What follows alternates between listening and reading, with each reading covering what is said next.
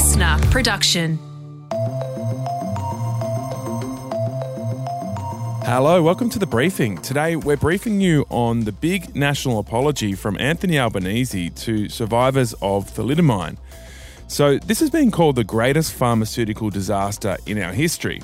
It was the prescribing of a morning sickness drug to women in the 60s, even though authorities knew it could cause widespread birth defects.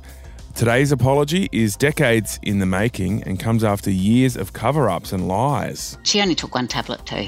So, what it did to me, I was born with little arms. I got three fingers out of each shoulder virtually, and um, I had a lot of heart and lung complications. Yeah, that's Trish. You'll hear her story and find out what still needs to be done to help the nearly 150 survivors of thalidomide. Uh, that is our briefing, a really interesting one. First, here are the big stories of the day. It is Wednesday, the 29th of November, and I'm joined for the headlines by Antoinette Lattouf. The truce in Gaza has been extended beyond the initial four day agreement and now enters its fifth day. Israeli hostages and Palestinians who've been detained and imprisoned, many without charge, have been freed as the ceasefire in Gaza continues. So far, it's been reported that 150 Palestinian women and children, 51 Israeli hostages, along with 19 people of a range of other nationalities have been released under the hostage swap. And as the truce enters the fifth day, the deal can continue to be extended by 24 hours for every 10 additional freed Israelis in exchange for 30 Palestinians. But it should be noted that Israeli PM Benjamin Netanyahu has pledged to continue his bombing campaign after this swap and pause. Mm. Look, it's good to see um, this agreement is working and people are being freed. Um, the numbers keep going up, which is good. And the other part of this is that lots of aid has been able to enter Gaza. Yeah, and I think um, it's been absolutely heartwarming seeing Israeli families reunited, um, seeing Palestinian families reunited after so much anguish. It is it's so beautiful to see innocent people have those moments of joy mm. with people that they've they love dearly and they've missed so much. And there's been another interesting day of cross examination in Bruce Lehrmann's defamation trial. Yesterday, Lehrmann admitted in court that Seven had been paying a year of his rent in exchange for two interviews earlier this year. Uh, then Brittany Higgins took the stand, and the Network 10 barrister outlined that on the night of the alleged rape, she had a blood alcohol reading of around 0.23%, which is more than four times the legal driving limit. Brittany Higgins will also be cross-examined by Bruce Lehrmann's barrister Steve Whybrow. and that's the same lawyer who questioned her in the criminal trial. And you may remember that the retrial of Lehrmann was aborted because of fears for Higgins. Um, the prosecutor said at the time that facing another trial would pose a significant and unacceptable risk to the life of the complainant. And a year later, and she's back in the stand. And 41 construction workers who were trapped in a Himalayan mountain tunnel for 17 days have been rescued. So the workers were trapped in a collapsed tunnel in northern India since November 12 and they were kept alive because they were given food, water, and oxygen and medicine through a small water pipe. My goodness. So how did they get them out? Well, there was a specialist team of rat hole mining experts, they're called. Um, and basically, they work in this extremely risky practice where they made a passageway out of welded pipes. And then medical teams are on standby for health checks um, as soon as the workers were pulled from the tunnel. Yeah, this has been a huge, absolute massive rescue mission, which has grabbed the nation's attention um, and much of the world's attention for the past two weeks. There were several failed attempts to get them out. Um, but, you know, Tom, I think the, the world needs a good news story and they have delivered one. There've been mm. enormous celebrations across the country with their release. And I don't know, I can't help but think that, that there's maybe a movie and a book deal for those who were trapped. But I don't know, I want to hear more about these rat miners. So I reckon, mm. um, there might be some deals going their way too. Hopefully, Bollywood get onto this and we can see a Bollywood style musical about it. That'd be pretty cool. Would love that. All right, Katrina's up next with our briefing. We'll catch you later.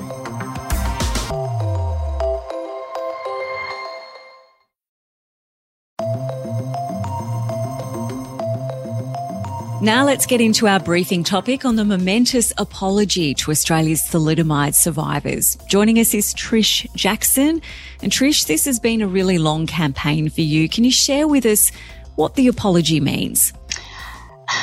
The apology, it has been a long fight, uh, about six or seven years, I guess.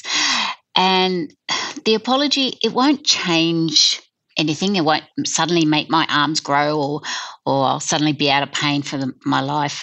But it's recognition, I think, that the government did wrong and they need to learn that their decisions in Parliament affect everybody's lives. And I hope that that is what the apology will mean to my parents. Um, they're both 96.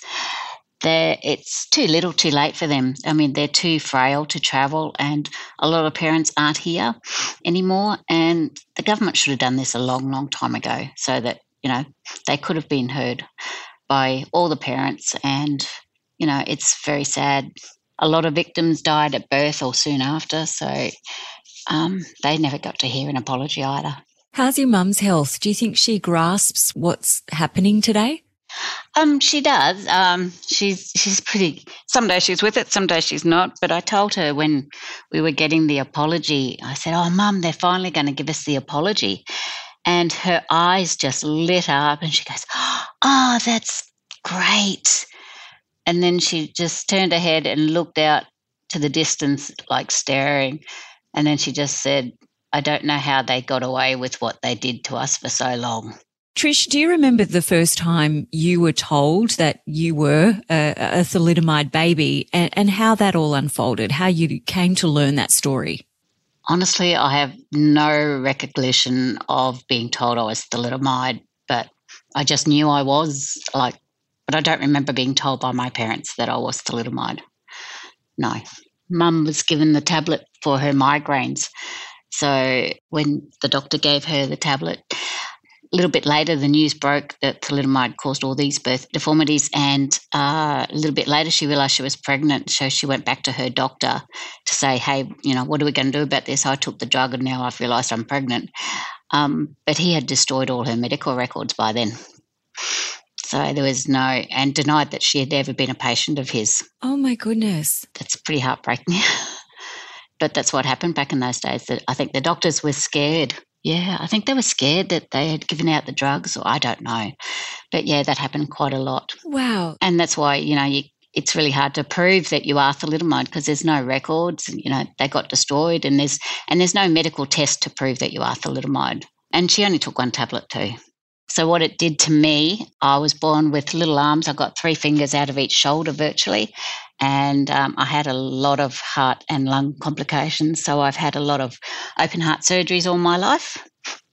But I'm still here, still fighting, but it's getting harder to fight and harder to put on a smile every day. You've speaking on your blog about some of the cruelties you endured, particularly as a child. How difficult was that for you? It was pretty difficult. I mean, I never thought I was disabled. I was just, in my eyes, I was just this cute little kid that had really, really cute little hands, and um, I had a heart that didn't work very well. So, and that that's how I saw myself as a kid. When I started school, they sent me to a special needs school, and it was full of all these disabled kids, and I hated it because I didn't think I belonged there that was in Townsville and we moved to Brisbane so I could have all my heart surgeries. And I begged mum and dad to get me into a normal school like my brother and sister. Mum went round all the schools in Brisbane and there was only one that would take me. And they were pretty good to me. They looked after me and and yes, that was my life. and I was really lucky at school. I had about six good class friends and they protected me from the bullies, but the bullies still got in there. And, you know, kids can be so cruel. And even today, when I go out, you know, I get laughed at, stared at by people walking past. And some will say the most horrific things as they walk past. It's just, you know, why do people need to think they can say things to me or anyone who's who doesn't look like everybody else? So you, you had this situation where your mum was prescribed this drug before she even knew she was pregnant with you. And then, you know, the doctor destroyed the medical records. So there was never ever any evidence that that was in fact the, the drug that was prescribed to her. What was the impact on your mum throughout all of those years of knowing something in her heart and there not being any concrete proof of that? The only thing we had as proof was that mum was sick again with another migraine episode and a locum doctor came to visit her at home. And in his notes he wrote that there was a bottle of thalidomide on her bedside table. That's the only proof that we ever had that i was thalidomide. And um, the guilt she puts up with is um, she'll have it to her last breath. But no matter how many times I say, Mum, I don't blame you, it's not your fault, it doesn't matter. She still carries that guilt with her. And it's heartbreaking to watch because I don't blame her. It's not her fault. And I know you've connected with some other survivors and you've heard other stories of, you know, what authorities knew but weren't telling women at the time. Can you just share a little bit of that knowledge with us? Lisa McManus is the driving force of the thalidomide campaign against the government, and she is a war horse and she is amazing and um, she has just done so much for us and all on her own. And she found documents from the government that the health minister of the day got a letter of warning about thalidomide. And on that, he wrote, no action needed because we don't want to alarm the public. If he had stopped that, 20% of us wouldn't have been born. But he didn't stop it, and they still allowed the sale of the drug. I mean, you could go into a chemist and buy it without a prescription at one stage and it apparently it outsold aspirin. So that's how much the drug sold. So you mentioned that your mum used it for a migraine, but what were some of the other reasons that women were either being prescribed thalidomide or were just buying it over the counter?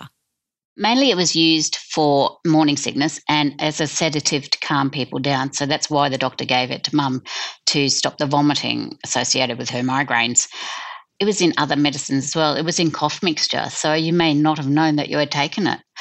They still use it today. They use it for cancer patients because it stops things growing. So it stops the cancer. But while it might be good for cancer, they're still getting the neuropathy pain that we all get. So there are side effects still. Yeah, absolutely. Now, I know that now you do a lot of public speaking and advocacy work what would you like to come from this apology? Is it the greater public awareness? Is it also healing? What would you like to see from here? I think the apology will be healing. As I said before, it won't change anything in my body or anybody's bodies. But it's it's just recognition that the government did wrong and they played a huge part in the in the disaster here in Australia. But the apologies is meaningless unless they work together to because they have a health fund set up for us which is awesome but it is just so physically demanding to get anything out of it. It's just ridiculous. And so most survivors just don't bother because it's too hard. And unless the government fix that the apology is just a publicity stunt and i hope it's not a publicity stunt and i hope that it will be a bipartisan apology because we haven't been told whether it is, because the Liberals were in power when thalidomide happened. So they have a huge part. But then Labor didn't fight for justice for us. So they've both played their parts and roles in this disaster and they both need to apologise. And I hope that, you know, they learn that their decisions do affect everyday Australians' lives. It's just such a shame, isn't it, that a lot of these mothers are now either, you know, in their 90s, like your mum, or some of them have probably passed on, never having had any recognition or resolution. Well, that's right. I mean, you know, no one's ever said sorry to my mum. And it's not just the mums, it's the dads as well, because you know, had a ripple effect. You know, it affected mum when she took that tablet, it affected me, and it affected all my family you know, my grandma, who I loved and adored, she would ring me every birthday and she would say, Happy birthday, dear Trish. You know, if I was seven or 12, she'd just change the year. And then she would, there would be this silence on the phone. And then she would add, What a sad, sad day it was 12 years ago or 11 years ago.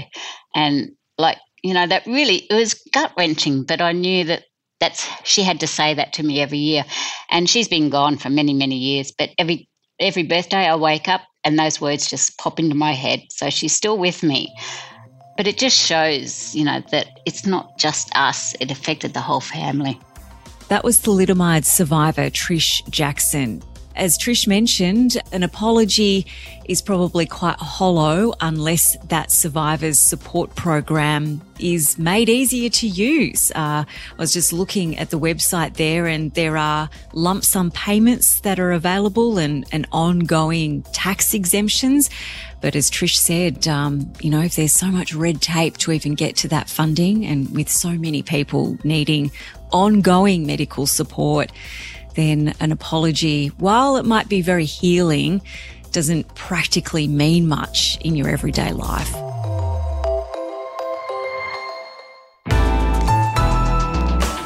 Listener.